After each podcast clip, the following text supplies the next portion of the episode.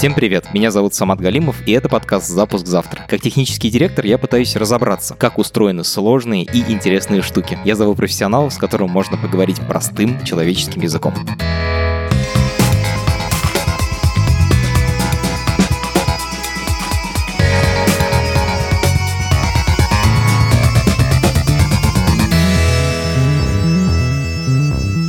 Сегодня мы будем говорить о шрифтах. И я пытаюсь на самом деле вспомнить, сколько раз я за сегодняшнее утро увидел печатный текст. Вывески, книги, сообщения, даже время на телефоне, и то написано каким-то шрифтом. Как на нас влияет начертание букв и цифр, которые мы читаем. Вот что пытаются вложить в шрифт его создатели, о чем они думают и какие с этим есть трудности, мы сегодня разберемся с создателем популярных шрифтов. Это подкаст студии «Либо-либо», и мы его сделали вместе с сервисом онлайн-образования Яндекс Практикум. У Практикума много курсов для совсем начинающих. У большинства курсов есть бесплатная часть, чтобы понять, нравится вам это или нет, в которой вы изучите теорию и сможете даже сделать свой небольшой проект. Например, это курсы по веб-разработке, мобильной разработке, Java, Python и тестированию. Если вы хотите освоить цифровую профессию, переходите на сайт Яндекс Практикум и учитесь. Всем привет, меня зовут Илья Рудерман, я шрифтовой дизайнер, сооснователь проекта Type Today и шрифтовой студии CSTM Fonts. Совместно с Юрием Остроменским мы оба эти проекта ведем. Если открыть меню, меню выбора шрифта в Google Доке, то там 35 шрифтов. В Варде там больше сотни. Сколько вообще разных шрифтов есть в мире? Это прекрасный вопрос, потому что когда ты произносишь слово шрифт, ты имеешь в виду шрифт э, электронный, диджитальный шрифт в компьютере, а это не, не все шрифты, которые есть в мире. Шрифты довольно долго существовали в предшествующих технологиях. Ну, мало того, что у каждого из нас есть свой собственный почерк. В этом смысле э, шрифтов бесконечно. Ну, можно сказать, что их может существовать столько же, сколько людей на планете. Когда там в 84 году первый Macintosh появился, ага. если я не ошибаюсь. Самый первый Mac, спасибо Стиву Джобсу, обладал шрифтовым редактором, поскольку Mac был очень дизайноориентированным с самых первых дней. Джобс вообще, на самом деле, очень любил шрифты, потому что он как раз типографику электронную, диджитальную двигал как никто. В то время как Гейтсу было на это все насрать, Джобсу как раз на это было очень не насрать, ему было очень интересно, поэтому редактор там был. Собственно, где-то в январе 84-го появился Mac, а первый официальный шрифт, выставленный на продажу, нарисовала Сусанна Личко в марте 84-го. Уже через два месяца. Представляешь, и это фантастическая революция случилась. Если раньше для создания своего собственного шрифта до компьютерную эпоху, даже вот, ну, условно, в 83 году, в 82 году, реально требовалось дизайнеру обладать кучей всего. Рисовались огромные буквы. Эти буквы переносились а, а, чаще всего в фотонабор и так далее. То есть много чего всякого разного происходило. Конкуренция была очень высокая жесткая. Никто не мог сесть и в одиночку выпустить шрифт. Тебе требовалось пройти, условно, худсовет, победить на каком-нибудь конкурсе, доказать всему какому-нибудь своему предприятию, что твой шрифт действительно стоит выпустить на рынок и его как-то промотировать появление Мака а буквально за два месяца все это изменило. Практически сразу открылся и возник, по сути, рынок шрифтовых файлов, шрифтовых дизайнов. И это было очень революционно. Это было взрыв всего на свете. Отвечая на твой первый вопрос, а сколько же шрифтов, хрен знает, потому что, ну, реально очень много чего осталось на условно старых компах э, тех первых дизайнеров. Вот до сих пор еще вытаскивают вот старейшины шрифтового дизайна иногда выносят, реставрируют, раскапывают. Ведь это еще какие-то старые древние форматы. Их сейчас не всегда просто открыть, потому что технологии далеко ушли вперед. А нафига так много шрифтов? Это их делают просто потому, что могут, или это какая-то утилитарная задача? Я бы ответил так. А, мы каждый день хотим отличаться от себя вчерашних. Угу. Мы каждый день хотим подтверждать своему дизайн-сообществу ли, своему целевому потребителю, что мы всего сегодняшнем дне, что мы актуальны, а это можно делать только регулярно обновляя свои визуальные коммуникации. Ну, то есть мы новыми шрифтами доказываем, что мы здесь и сейчас. Что насчет шрифтов, которые не брендовые, которыми мы просто пользуемся для набора текстов или для чтения книжек? Их почему так много? А это, кстати, иллюзия. На самом деле вот таких вот э, шрифтов, которыми действительно многофункциональными, которыми можно пользоваться в любых обстоятельствах и, грубо говоря, держать их за дефолтные, на самом деле не так много, как кажется. И они э, довольно трудоемки в производстве. Ну, то есть, условный какой-нибудь Сан-Франциско это новый шрифт от компании Apple, который лет пять, мне кажется, назад появился, да? Да, действительно, очень-очень много функциональный шрифт, у него очень много всяких разных начертаний, несколько разных семейств для заголовков, для текста и так далее. Угу. Это огромная разработка, многолетняя разработка огромной команды дизайнеров, разработка продолжающаяся до сих пор, они, они его до сих пор новые языки к нему добавляют какой-то момент я сидел, считал примерно, сколько могло бы стоить разработать Сан-Франциско, просто из любопытства. И я понял, что это реально миллионы. Миллион долларов. Просто миллионы долларов. Компания Apple вложила и, мне кажется, продолжает вкладывать в, казалось бы, что такое шрифт? Господи, да шрифтов полно. Вот в описании одного из твоих, кстати, шрифтов, у тебя на сайте Type Today написано, он немного наивный и очень свободный. Как можно передать наивность и свободу в шрифте? Есть мантра в шрифтовом дизайне. Это в большей степени касается вот именно таких э, шрифтов для чтения, шрифтов для текстов, для книг книг, что если тебе какая-то буковка заметно особенно выпадает, бросается mm-hmm. в глаза вот при длительном чтении, если какая-то хоть одна маленькая деталька, хоть одна какая-то конструкция буквы удивительно, ну то есть непривычно, то, во-первых, с одной стороны, наш мозг вроде при чтении довольно легко к этому привыкает, однако замечает ее он каждый раз, когда видит. То есть если ты в букве А, в маленькой строчной букве А нарисовал вдруг какую-то кудряшку лишнюю, то каждый раз, когда мы будем проходить по, по книжке и читать, волей-неволей даже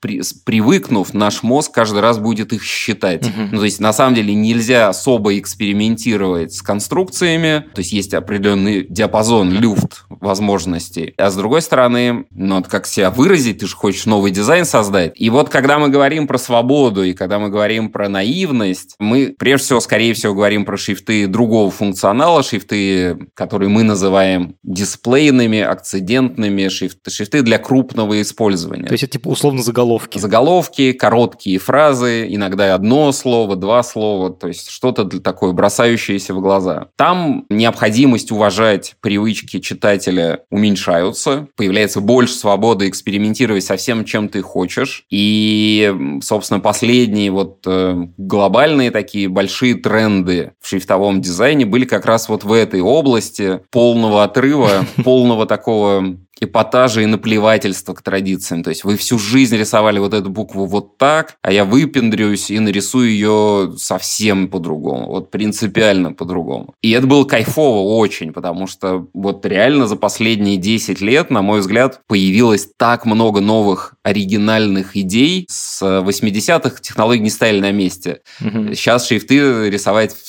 сто раз проще, чем 80-е, поверьте. Куча всяких разных, и, и, и там и программирование, и питончик пришел, все, все на свете. Там народ отрывается как может. И это очень круто, потому что, как мы с тобой вначале обсудили, шрифтов тысячи, сотни, может быть, тысяч. Mm-hmm. Всего человечество напридумывало. И на этом фоне придумать что-то новое, ну, сложно. Я тебя еще помучаю. В описании другого шрифта используется прилагательное такое. Эффективно эффективный и привлекательный. Как понять, что шрифт эффективный и привлекательный? Это Казимир, кстати. Да, значит, счет слова «эффективно» у нас вообще отдельное есть э, табу.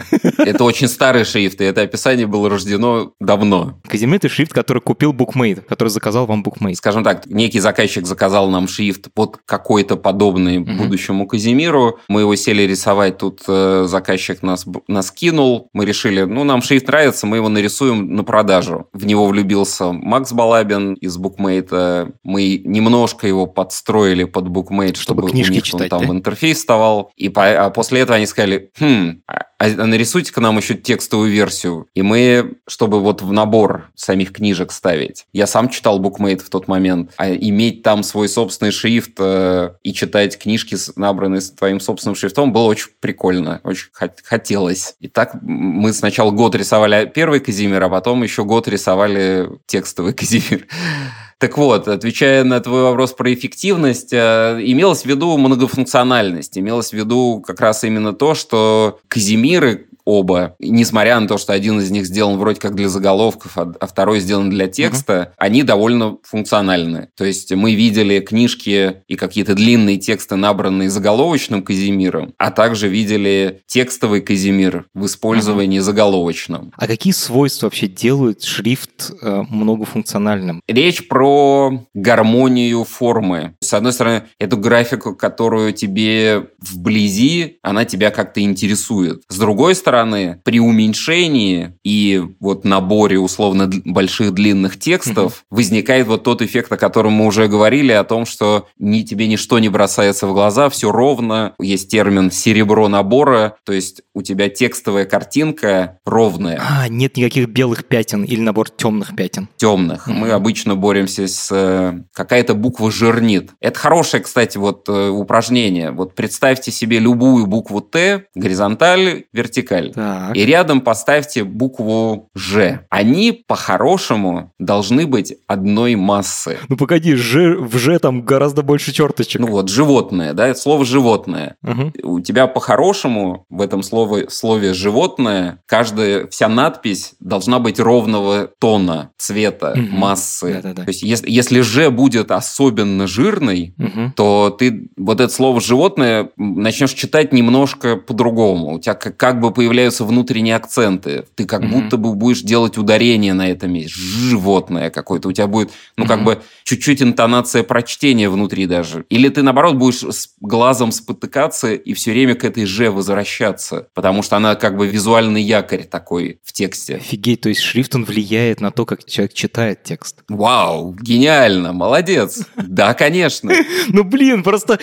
Ну, как программисту мне всегда хочется как бы абстрагировать, сказать, это все буквы, то, что тебе передал дал информацию и хватит. А оказывается, есть акценты. Там интонация. Там вообще, ну, то есть э, высший пилотаж это еще при наборе, не знаю, Пушкина условного подбирать шрифты нужной эпохи, делая так, чтобы это еще каким-то образом коррелировалось с той атмосферой, в которой он писал. Uh-huh. Есть набрать Пушкина каким-нибудь безумненьким шрифтом из э, производства 2018 года, это будет одно высказывание, графическое высказывание. Если Пушкина набрать шрифтом из эпохи 19 века, это будет совсем другое высказывание. И опять-таки, какое произведение Пушкина и как набрать, понимаешь? И тут начинаются свои смыслы. В общем-то, этим занимаются дизайнеры книги, дизайнеры типографы, которые чувствуют эту интонацию, которые угу. чувствуют эту взаимосвязь мез- между дизайном шрифта и смыслом текста, создают этот диалог. И есть великие книжные дизайнеры, которые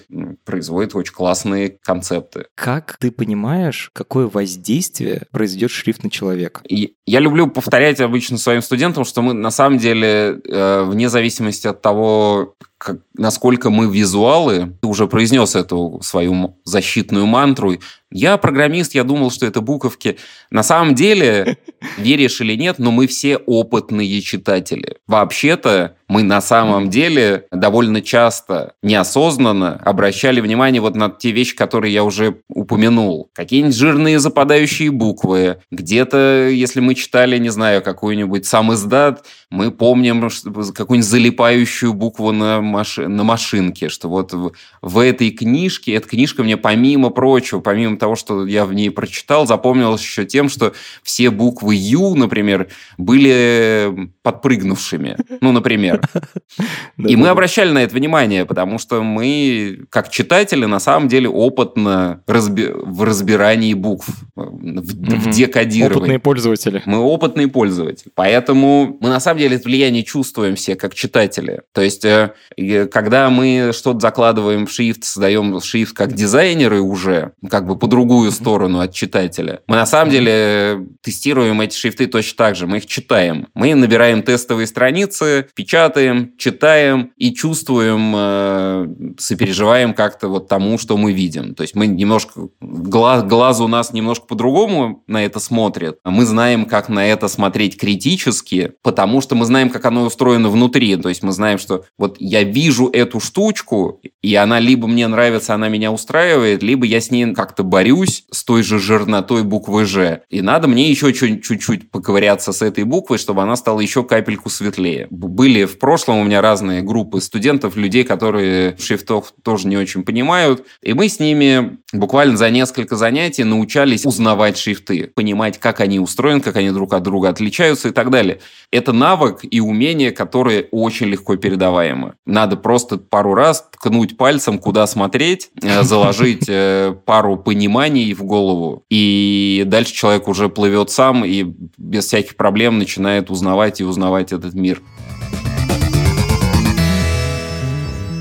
Кто чаще всего заказывает шрифты? Чаще всего заказывают шрифты богатые компании, если от, абстрактно отвечать. Ну, то есть вот это... Типа Apple. Ну, в разные эпохи это разные компании. Я помню эпоху, когда на рынке самыми богатыми были издательские дома. Сейчас, да, мы живем в эпоху IT-гигантов, какие-то большие платформы, Яндексы и так далее. А зачем компании заказывать собственный шрифт? Почему нельзя просто выбрать какой-то существующий? А, можно. Они обязаны заказывать свой собственный собственный шрифт. Не все компании готовы заказывать свой собственный шрифт. И более того, мы, как правило, когда к нам обращаются, мы, мы всячески пытаемся отговорить. Ну, условно, когда нас просят, запрос приходит примерно такой, а нарисуйте, мне нужен шрифт как Сан-Франциско. Мы говорим, а зачем? Вот есть Сан-Франциско, если вы там его как-то можете по-правильному использовать легально, то вот типа дальше вот начинаются детали. Часто компаниям нужен свой собственный шрифт именно из-за юридических прав на его использование. Ага. То есть первая причина довольно часто легальная. Э, чтобы обладать всеми правами, чтобы обладать всеми разрешениями, чтобы не париться лицензией,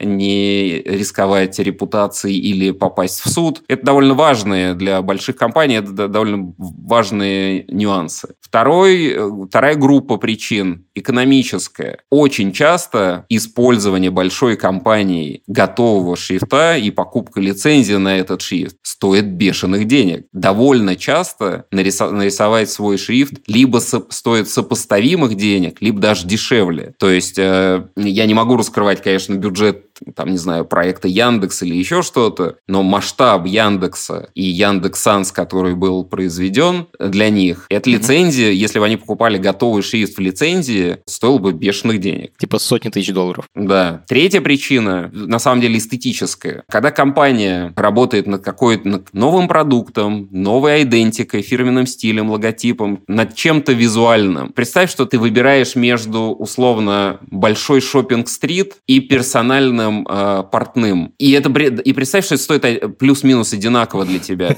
То есть у тебя одна альтернатива – это пройти по, по всей улице, зайти в каждую дверь, сходить в примерочную, померить, примерить. А с другой стороны, иногда даже быстрее пойти к портному, сказать, чувак, вот из этого материальчика, который я, вот мне нравится, вот возьми-ка с меня мерки и давай-ка за недельку все сделаем. Это очень часто, ну как бы, это не только быстрее и экономичнее, но еще и это идеально под тебя. То есть на рынке, если опять-таки вернуться к примеру с Яндексом, на рынке не существовало шрифта, который бы идеально подходил компании, понимаешь? И вот Сан-Франциско идеально подходит Apple. Они счастливы. Они его сами себе создали, и они сами его используют. Он идеально отображает их внутренность, то есть он как-то созвучен их пониманию видению себя в мире, но и он идеальный инструмент. Яндекс пошел в этом смысле тем же путем, и очень правильно. Представь, что я хочу заказать шрифт для своего подкаста. Я хочу, чтобы ты меня провел просто по всем шагам, как это будет происходить, что нужно сделать для того, чтобы появился шрифт. Ну, во-первых, я тебе скажу, сама тебе не нужен шрифт для твоего подкаста. Э, на рынке полно шрифтов, которые ты можешь э, быстренько купить э,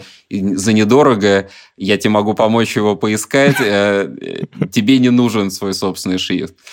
После того, как ты скажешь, не, Илья, мне все-таки он нужен, я, наверное, тебе начну задавать просто очень конкретные вопросы. Очень много из этого будет технологического, условно. На каких языках ты хочешь, чтобы он разговаривал? Так. Выкати мне список языков. Мгм, мгм. Понятно, что русский, английский, но нужен Да. ли тебе французский? Татарский. Татарский. Хочу. Хочешь ли ты испанские слова Мгм. набирать и так далее. Так. И от этого появится в нашем мире то, что мы называем кодовая таблица. Это все символы, которые нам нужно создать для тебя, чтобы ты мог набирать на всех этих языках. Это важно. Это очень сильно влияет на ну, ко- количество часов, которые мы потратим на создание одного начертания. Дальше вопрос, а сколько начертаний ты хочешь? Начертаниями называются регуляр, болт, италик, вот, вот, вот это все. У того же Сан-Франциско, если вы посмотрите, это довольно длинный список. Погоди, и regular, board, italic. Вот их три начертания. Почему длинный список-то? Нет. Thin очень легкий. А, это очень тонкий. Light, extra light, regular, medium, bold, extra bold, black,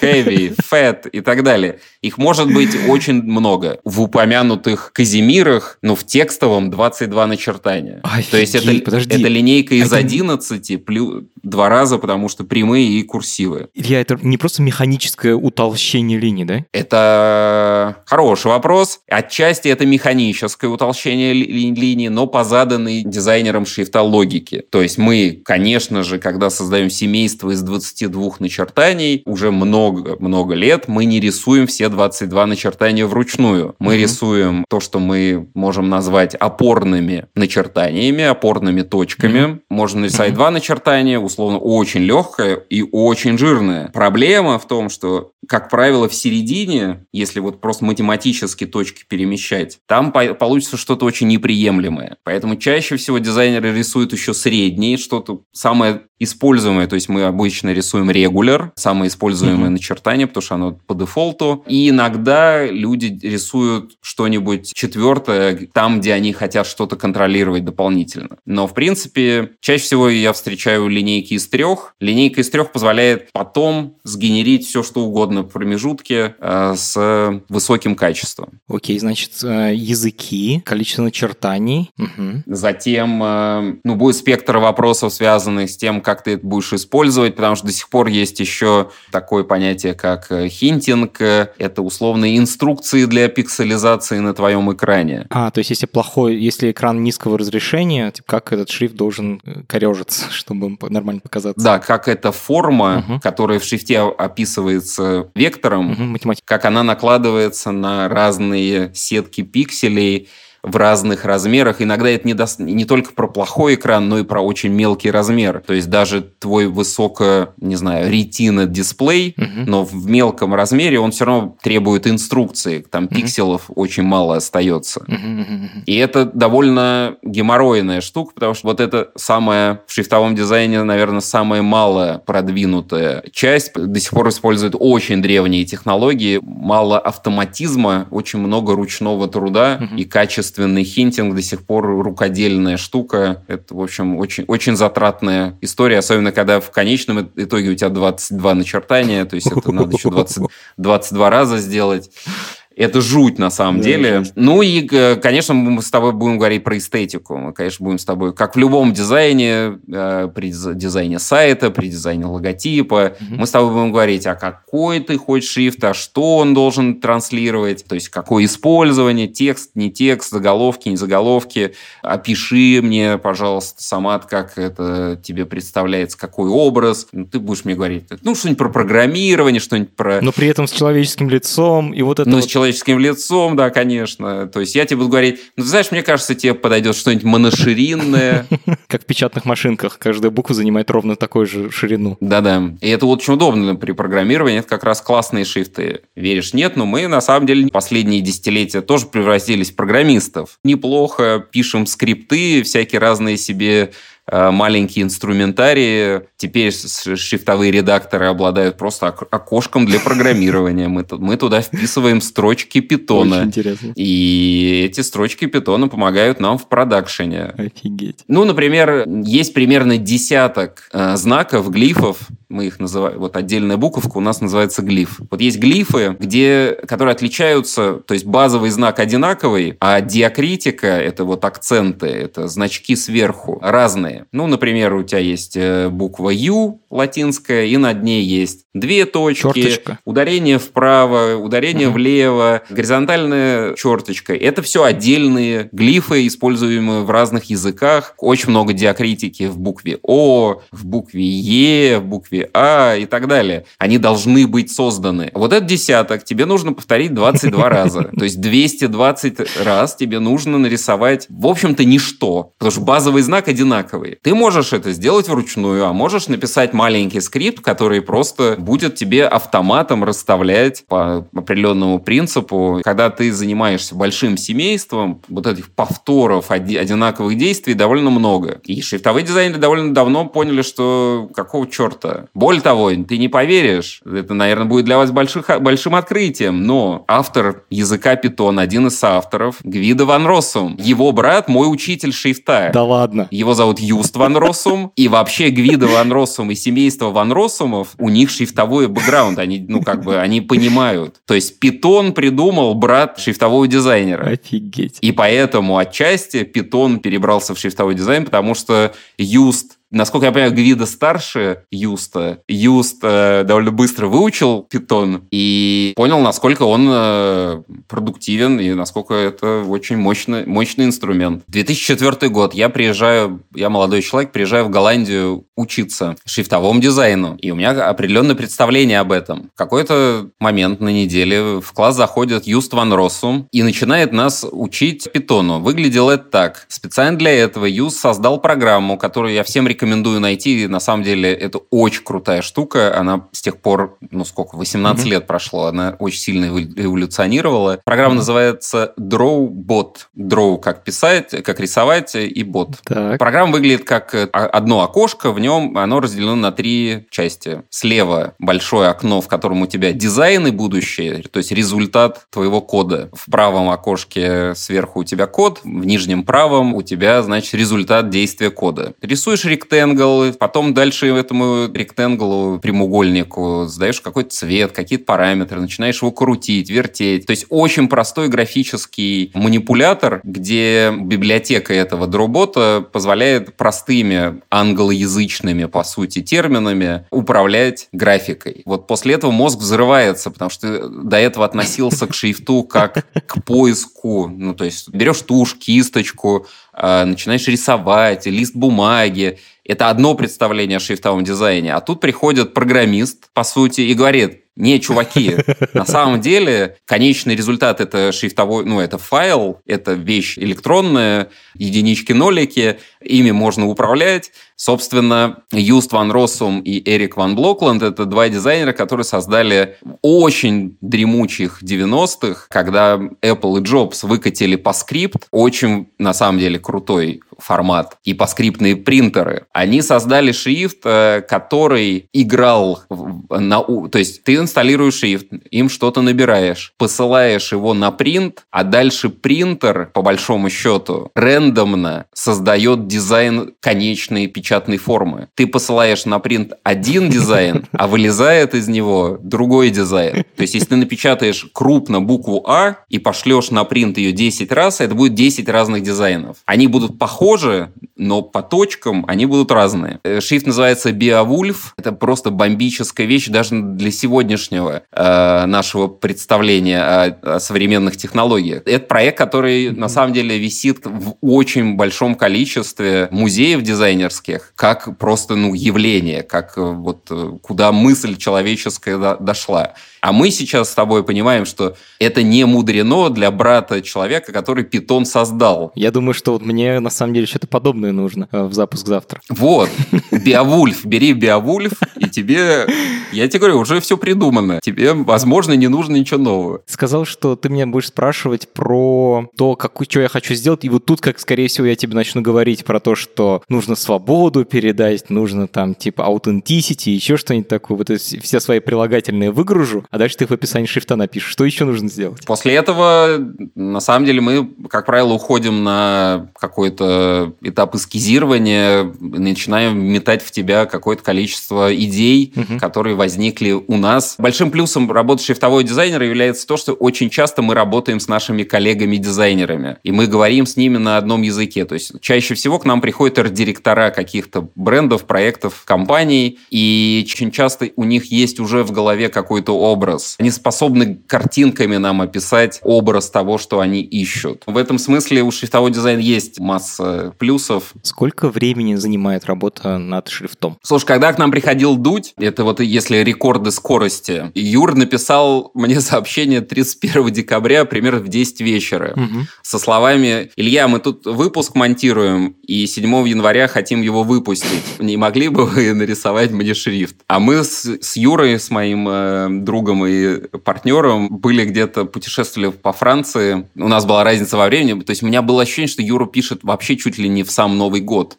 Но мы с Юрой, моим Юрой, почесали репу, сказали, ну мы тебе, конечно, за 7 дней что-то сделаем, но вряд ли это будет что-то бомбическое. Ну и мы что-то сделали. Мы потом все это переделали, но результат был. То есть вот эти все надписи в видео Дудя, они твои? Они наши с Юрием Остроменским, да. Неплохо, так. Семь дней. Но это не тот шрифт. Нет, сейчас мы потом потратили еще год. Дудь хотел всего, по большому счету, один шрифт. У него был вот тот странный, очень э, необычный, кривенький, он хотел его улучшить. Так. Мы сказали, что не, мы что-то так не можем, нам хочется разнообразия, нам, мы видим у тебя в программе разные размеры, у тебя есть название условно героя, а есть всякие подписи, ну, как минимум надо два. И первые выкатили, вот за 7 дней мы выкатили ему, на самом деле, два начертания, насколько я помню, или три даже, для разных размеров. Угу. Один более яркий, другой более текстовый, что-то такое. Потом мы эту идею развили, в результате в конечном итоге получилось 16 начертаний. О, Господи. Один другого безумнее. Их можно посмотреть на сайте Type Today. Мы его выпустили, шрифт э, называется Лурк. Угу. Но на 16 начертаний нам потребовался еще год. Сколько стоит шрифт? От нуля до бесконечности. Слушай, ну мы верхнюю планку мы примерно измерили в размере Сан-Франциско. Я думаю, это миллионы. Ну вот большие семейства, там, не знаю, Ареалы, Times New Roman и так далее. Вот такого рода исторические шрифты. Это десятилетия инвестиций, потому что меняются форматы, меняются технологии, нужно шрифты переупаковывать. Дизайнерам хочется больше начертаний, больше всяких разных э, языков иногда. И в такие шрифты компании вкладывают очень много денег. Верхний потолок как бы отсутствует даже в некотором смысле, то есть в шрифт можно продолжать вкладывать бесконечно. Средняя по рынку цена за одно начертание варьируется, если, может быть, ошибусь, но вот по моим представлениям у, кого, у кого-нибудь начинающего можно, наверное, сделать за тысячи три долларов одно mm-hmm. начертание, до в среднем по рынку где-то 10, 10 тысяч, 15 за одно начертание. И по времени, ну, как правило, это несколько месяцев. Это профессия, в которой количество часов, проведенных за компьютер, прямо пропорционально масштабу того, что ты создаешь. То есть, чем более масштабная штука, тем больше это отнимает время. Mm-hmm. Одна из наших деятельностей еще помогаем западным компаниям к существующей латинице дорисовывать кириллицу. Угу. На самом деле, честно признаться, это самое... Это, это то, на что мы живем. А в большей степени мы существуем именно за счет таких проектов, потому что они кормят лучше всего. Ну вот один из больших проектов, который недавно вышел, робота Flex Гугла. Огромная семья, на... она вариативная. Там в, в производстве было что-то порядка 80, по-моему, начертаний. Это только Ничего вот, э, себе. которые нужно было создать. Но это Google как-то доиспользует. Угу. Это было полтора года. Скажи, пожалуйста, эти полтора года, они прям full тайм фигачи? Просто я тоже на сайте увидел, что работа над Казимиром заняла 2000 часов. Я поделил это просто на 8 и дальше там на 21, и получилось, что целый год человек каждый рабочий день 8 часов фигачил этот шрифт. Да. Работа реально так происходит? Или у тебя есть там, типа, немножко поработал, потом оставил? Потом у Казимира 2000 часов считывались, во-первых, из работы двух нас, угу. то есть там было два дизайнера, Юра и Илья, и еще Саша технический наш, э, мой, мой бывший студент, Саша Любовенко, который нам помогал тех, технику. Угу. Его часов было там, не, не, по-моему, сотня. А 1900 это было наше с Юрой. У нас действительно этот проект занял год, двоих. Рисовали, проверяли друг друга. И это так много как раз потому, что много раз начертаний. Каждый символ — это дополнительные часы. Или там есть какая-то другая... Ну, у Казимира там еще вся, всякие разные... Есть стилистические альтернативы. То есть это, условно, у буквы может быть несколько дизайнов. Одна и та же буква может выглядеть по-разному. И ты можешь закладывать в современный шрифт таких альтернатив бесконечное количество. Окей, вы все это сделали, я заплатил вам кучу денег. Как мне понять, что вы сделали хороший продукт? То есть хороший продукт. Слушай, поскольку мы, мы только что а, проговорили, как много там ру- рукодельности в шрифте, угу. вот идеального шрифта, в котором после первой выкатки, допустим, не, не найдено ни одного бага, ни, ни одной какой-нибудь странности, угу. что-то где-то не слетело, не сбойнуло, такое почти невозможно. То есть довольно часто мы, когда даже выкатываем какую-то финальную версию, мы всем нашим заказчикам говорим, если вы что найдете, если вам что-то, вас начнет что-то раздражать, потому что это инструмент. Там же есть еще всякие плотность, которой он набирается, межбуквенные э, расстояния между конкретными парами букв, то, что называется кернингом. Ты тестируешь, условно, на одном списке слов, несмотря на то, что мы проверяем все, условно, каждую букву с каждой, однако в словах иногда возникают ситуации, которые ты не мог предусмотреть, когда подряд идут странные буквы, аббревиатуры там или еще что-то. Ну, то есть могут встречаться какие-то ситуации, которых ты даже предугадать не мог, или именно в этой ситуации не проверил. Очень редко, но такое теоретически возможно. И мы это улучшаем, доделываем, выкатываем следующую версию. И это норма. То есть это норма. Там у того же Яндекса и Санса таких итераций было просто миллион, потому что куча дизайнеров, куча продуктов, все тестируют все что-то находят. То есть у нас э, отдельная процедура сдачи, проверки всяких демо-версий и так далее. В общем, сложные э, бывают конструкты. Успешный и хороший шрифт – это шрифт, которым ты начал пользоваться, он тебя устраивает во всем, нигде у тебя ничто не сбоит, угу. он выдает то, тот результат, который ты от него ожидал. Эстетически тут сложнее, как правило, на этапе эскизирования, просто как и в целом в любом дизайне, наши заказчики просто влюбляются в какую-то из идей и просто начинают, ну, то, что называется, инвестировать самих себя в это. Угу. Они говорят, ой, это классно, вот именно вот это, давайте разовьем вот это. Вот эта мысль из седьмого направления, она вот то, что мне надо. Ну и когда ты выбираешь это седьмое направление, и мы вместе туда идем, ну странно в конце услышать, не, чувак, что-то я был неправ, седьмое направление было неверным. Такого почти не бывает, поскольку шрифтовой дизайн очень медленный, ну по сравнению с, там, с логотипом. Совершить такую ошибку довольно тяжело. Это не спонтанный и не эмоциональный дизайн. Это, это дизайн более медленный, вдумчивый, с возможностью потестировать, погонять, убедиться, что-то подправить. То есть в этом смысле нас соломки подстелены со всех сторон. То есть не было такого, чтобы мы выдали финальный продукт, и тут человек, э, заказчик э, говорит, не, чуваки, что-то мы пришли не в ту точку, в которую я хотел. Еще такую штуку, я часто слышу шутку у дизайнеров, что заказчик приходит и говорит, добавьте радости или поиграйте со, со, со цветами. У вас бывают такие заказчики? Вот такими эмоциональными штуками мы оперируем довольно редко. Сейчас самые частые из э, прилагательных у нас это и самые сложные сложно. Это когда вот слово «современность» звучит очень тяжело, потому что хрен его знает, что такое современность в голове у каждого из нас. И для меня современность в шрифтовом дизайне – это что-то одно, а, а, как правило, для моего заказчика это совсем что-то другое. Очень часто после этого он приносит картинки 5-6-летней давности. И вот для него это очень современно, а для меня это, come on, это же уже ушедшее. Приходится, ну, как бы проверять, а вот что такое современность, актуальность, эксперимент экспериментальный, вот еще хороший термин в шрифтах. Мы хотим экспериментальный. Это вообще что-то не очень в графике понятное, потому что мы должны вроде как при вас поставить сейчас какой-то эксперимент, то есть сделать то, чего еще никто не делал, и получить какой-то новый результат. Но давайте решим, в какую сторону, какие ингредиенты смешивать хотя бы. Ну, то есть, что мы, что мы в эти колбочки нальем.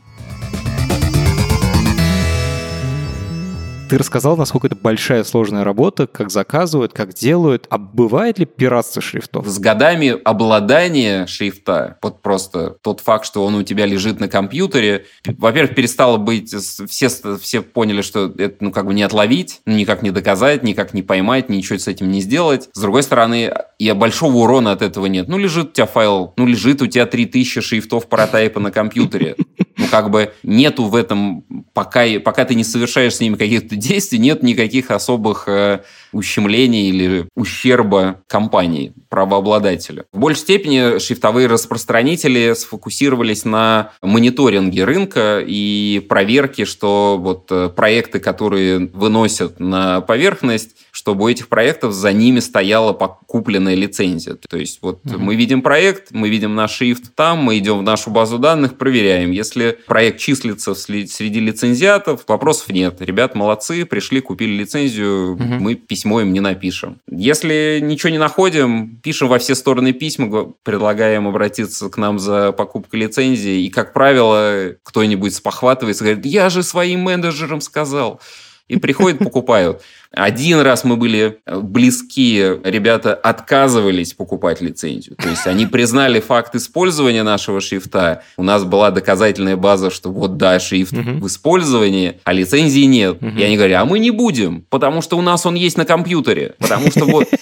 Серьезно, что ли? Мы говорим, ну хорошо, у вас он есть на компьютере, но это не дает вам права с ним ничего делать. Вы, вы лицензию-то купите.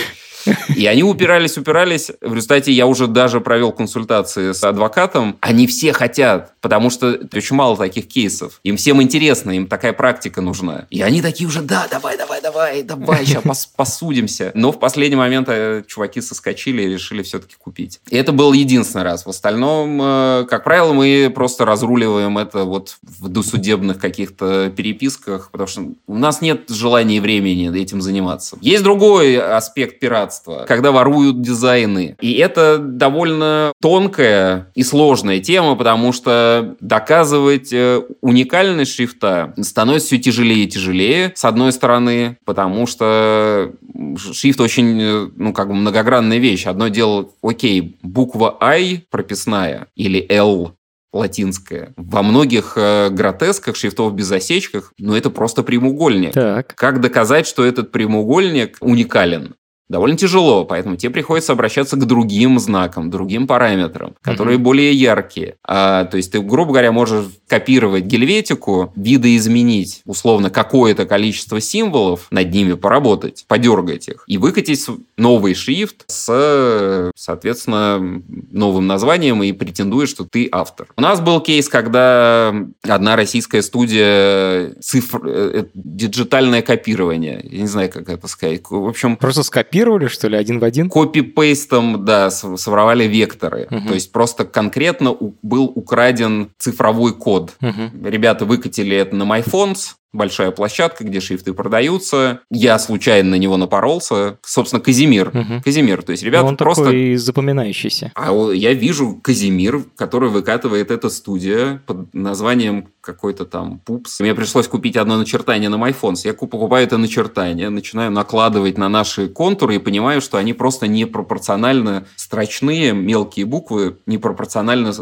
смасштабировали, и все. А если я это обратно растягиваю в, в нашу пропорцию, то там точки совпадают. Очень быстро все решили.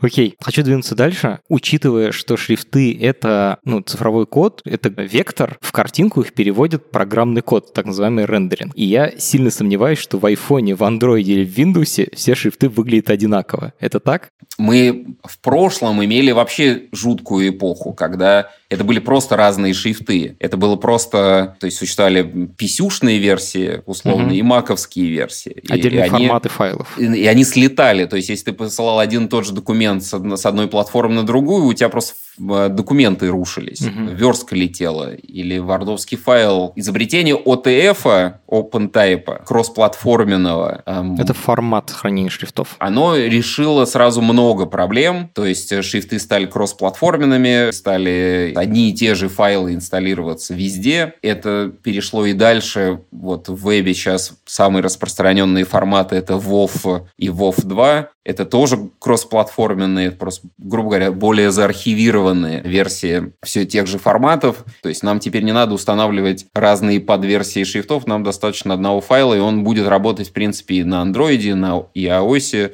и в браузерах во всех и так далее. Сейчас борьба идет за вариативные шрифты, которые, в принципе, тот же OTF или TTF, но внутри содержит в себе сразу целую семью, грубо говоря, это прям огромное технологическое завоевание. Помните, буквы были статичными, помните, буквы были недвижимы. Вот они были как-то нарисованы и также воспроизводимы на печати, на экране и так далее. Эта эпоха статичных букв закончилась в 16 году. Был изобретен формат вариативных шрифтов, и отныне буква, шрифтовой файл внутри в себе себе содержит знание о том, как ему изменяться. Он может видоизменяться, он может быть динамичным, он может становиться тоньше, жирнее, он может э, наклоняться, он может взрываться, он может стекать капелькой и потом опять возрождаться сверху. Сейчас, погоди, ты имеешь в виду анимации, что ли, там есть? Я потому да. что... Вариативные шрифты — это анимированные шрифты. Господи, нет, я с таким еще пока не сталкивался. Мне стыдно, но я не знаю. Я рекомендую сайт v-fonts fonts.com — это коллекция вариативных шрифтов, которые альтруисты собирают с 16 года. Очень круто, слушай, я не знал. Это почти как анимированные эмоджи в Телеграме. А это следующее. Сейчас вся шрифтовая индустрия ломится в, ш... в цветные шрифты. О, господи. Более того, сейчас я видел проекты цветные, вариативные. То есть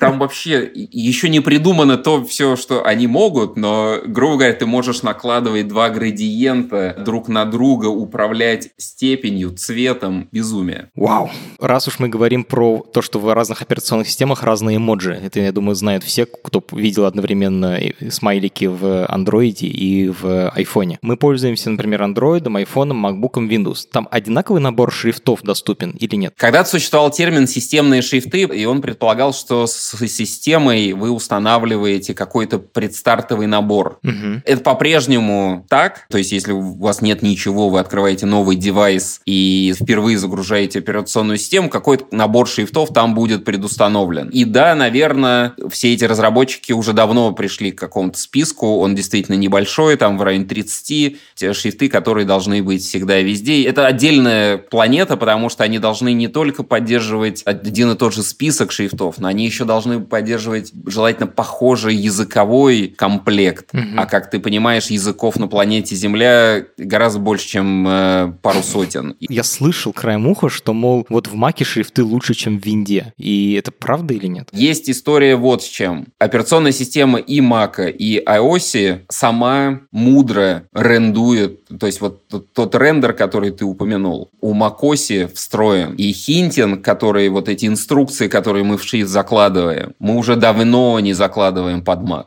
И поскольку они были лидерами ретины, перехода на это супер повышенное качество, они под нее придумали хитрый и довольно качественный способ пикселизации шрифтов даже в мелких размерах. Они молодцы, и он у них стабильно работает. Вот весь этот танцы с бубнами вокруг хинтинга и пикселизации в разных размерах в основном под винду и под э, Android. Эти ребята между собой не до конца, ну, понятно, винда и Android это два разных мира, они между собой не очень договариваются порой, технология у них отстает. Окей. Есть люди, которые целый день смотрят в текст, например, программисты. Есть ли шрифты адаптированы специально для них? Более того, когда я про Юста Ван Россом рассказывал, я видел очень много проектов шрифтовых дизайнеров, знакомых не понаслышке с кодингом, то есть пишущих коды и много кода, созданные шрифтовыми дизайнеров шрифтов специально для кодеров. Чаще всего, правда, под кодингом шрифтовые дизайнеры имеют в виду именно Python. Редко у них прям есть какие-то скиллы в каких-то там C++ или еще что-то более сложном, и их библиотека знаний терминов и так далее, ситуаций кодинга. Но в этом смысле мне кажется, что даже питоновское представление о программировании уже неплохо. Да, есть э, много проектов на эту тему. Если вы хотите сделать свою программную среду визуально более гармоничную, кастомизированную, вообще-то у всех у вас есть такая возможность. Вообще-то у всех у вас есть возможность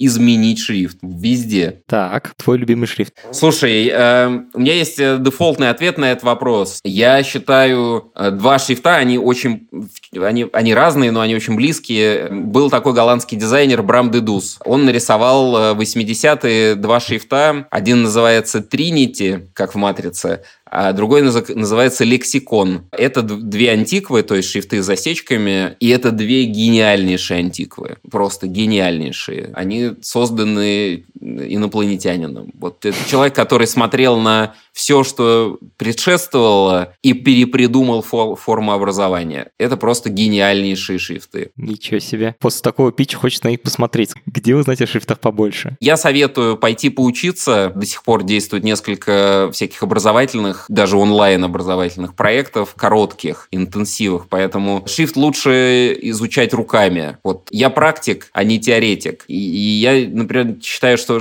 не всегда правильно начинать с чтения про шрифты порой правильно начинать вот погружение в шрифт именно с рукоделия, с рисования, понимания того, как форма образуется, с понимания того, что в шрифте имеет значение и так далее. Шрифтовая мастерская несколько раз в год. Погуглите, вы найдете такой курс. Э, шрифтовая мастерская длится, по-моему, неделю, но такой интенсив. И есть курс более чуть длительный, по-моему, несколько недель. Называется Bold Italic. Вот из активно действующих образовательных площадок эти могу порекомендовать. Потом, когда у вас появятся интересы, вы начнете уже под эти интересы искать литературу, подкасты и так далее. Обалденно. Спасибо тебе огромное. Спасибо тебе.